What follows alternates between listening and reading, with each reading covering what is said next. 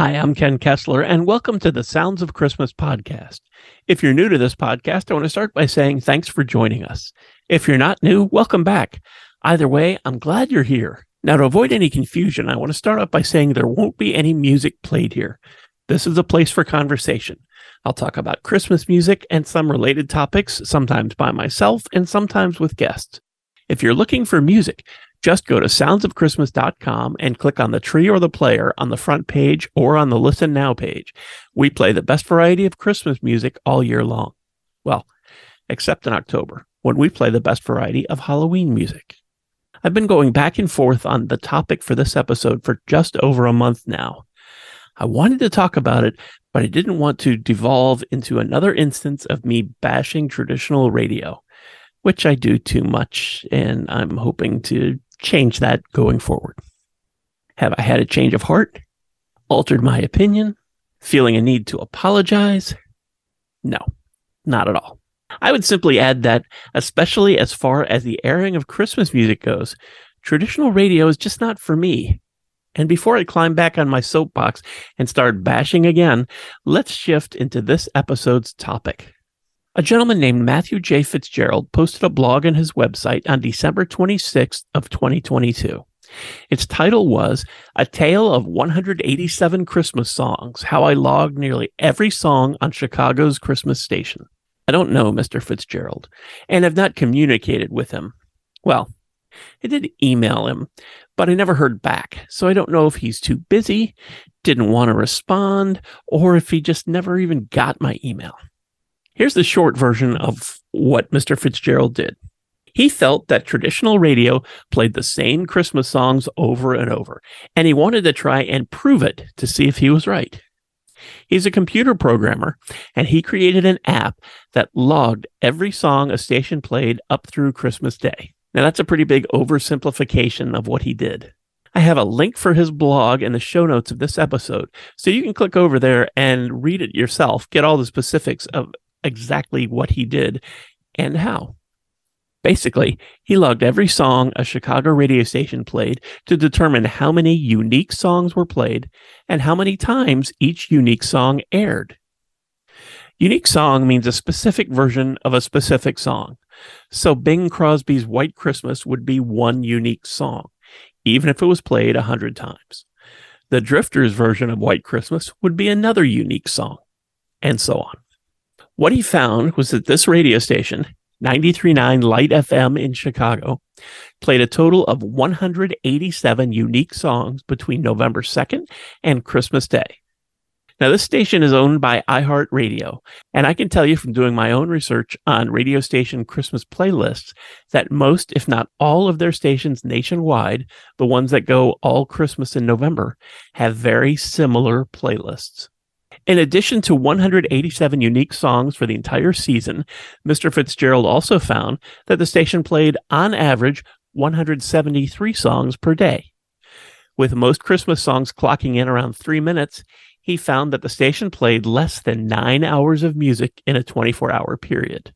By contrast, the Sounds of Christmas played four hundred five songs on the first day of the new season this past year, which would have been November first. Of those four hundred five songs, eighteen were played more than once in that twenty-four hour period. That means that on that one day, the Sounds of Christmas played three hundred eighty-seven unique songs. So in one day, the Sounds of Christmas played more than twice the number of unique songs that many traditional radio stations played during the entire holiday season. And using the same math Mister Fitzgerald used of assigning about three minutes per Christmas song, Sounds of Christmas played just over twenty hours of music in a twenty-four hour period. I suppose this is the part where I should do my touchdown dance, shout, "We're number one," and tell the folks at home that now I'm going to Disneyland. I'm not going to do that, though. For one thing, it's not exactly a fair comparison.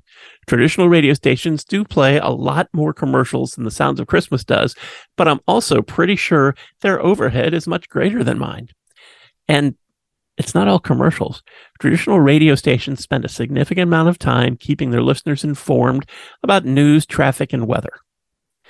By the way, when people who listen to traditional radio are asked why they listen to a particular station, most actually say news, traffic, and weather. more than any particular kind of music or anything music related. Be that as it may, traditional radio stations that go all Christmas in November do play a lot of the same songs over and over. Most of us already knew that, and Mister Fitzgerald's blog merely confirmed it with the data in detail.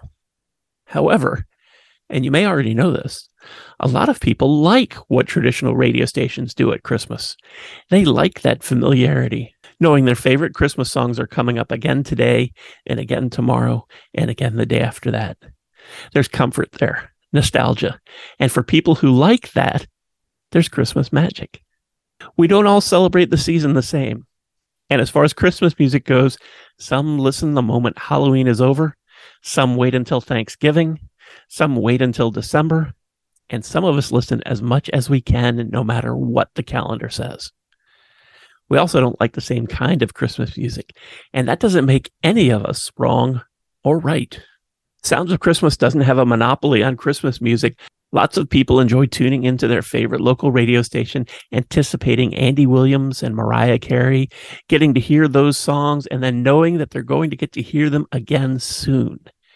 If you doubt that, check the ratings. In mid to late January, radio ratings were released for the last part of twenty twenty-two, and traditional radio stations that went all Christmas in November did well. Really well. Better than their competition by a lot. So while some, and I'm included in this, like to shake their fists at traditional radio and tell them how wrong they are, many others just simply like what they're doing. I started the Sounds of Christmas station because I love Christmas music, lots of different kinds of Christmas music, and I thought there might be others who felt the same. Over the years, I found that millions all over the world do feel the same, but it's not for everyone. If Christmas music to you is Nat King Cole, Frank Sinatra, and Percy Faith, or maybe some new stuff, but nothing more recent than Elton John, the Carpenters, and the Eagles, then what this station in Chicago did and what many others did all over the country is probably right up your alley. And that's okay. Not that I'm some great arbiter of what's good and bad about listening to Christmas music. I just feel like there's a place for everybody, no matter what your idea of Christmas music is like. Do you like the new stuff? There's someone playing that. Like the classics? Plenty of choices there. Like to hear your favorites every day, all season long? Lots of places to hear that too. While I've been recording this, I noticed the Sounds of Christmas played songs by Tori Kelly, Al Green, Straight No Chaser, Johnny Maestro and Brooklyn Bridge, the new Christy Minstrels, and Ariana Grande.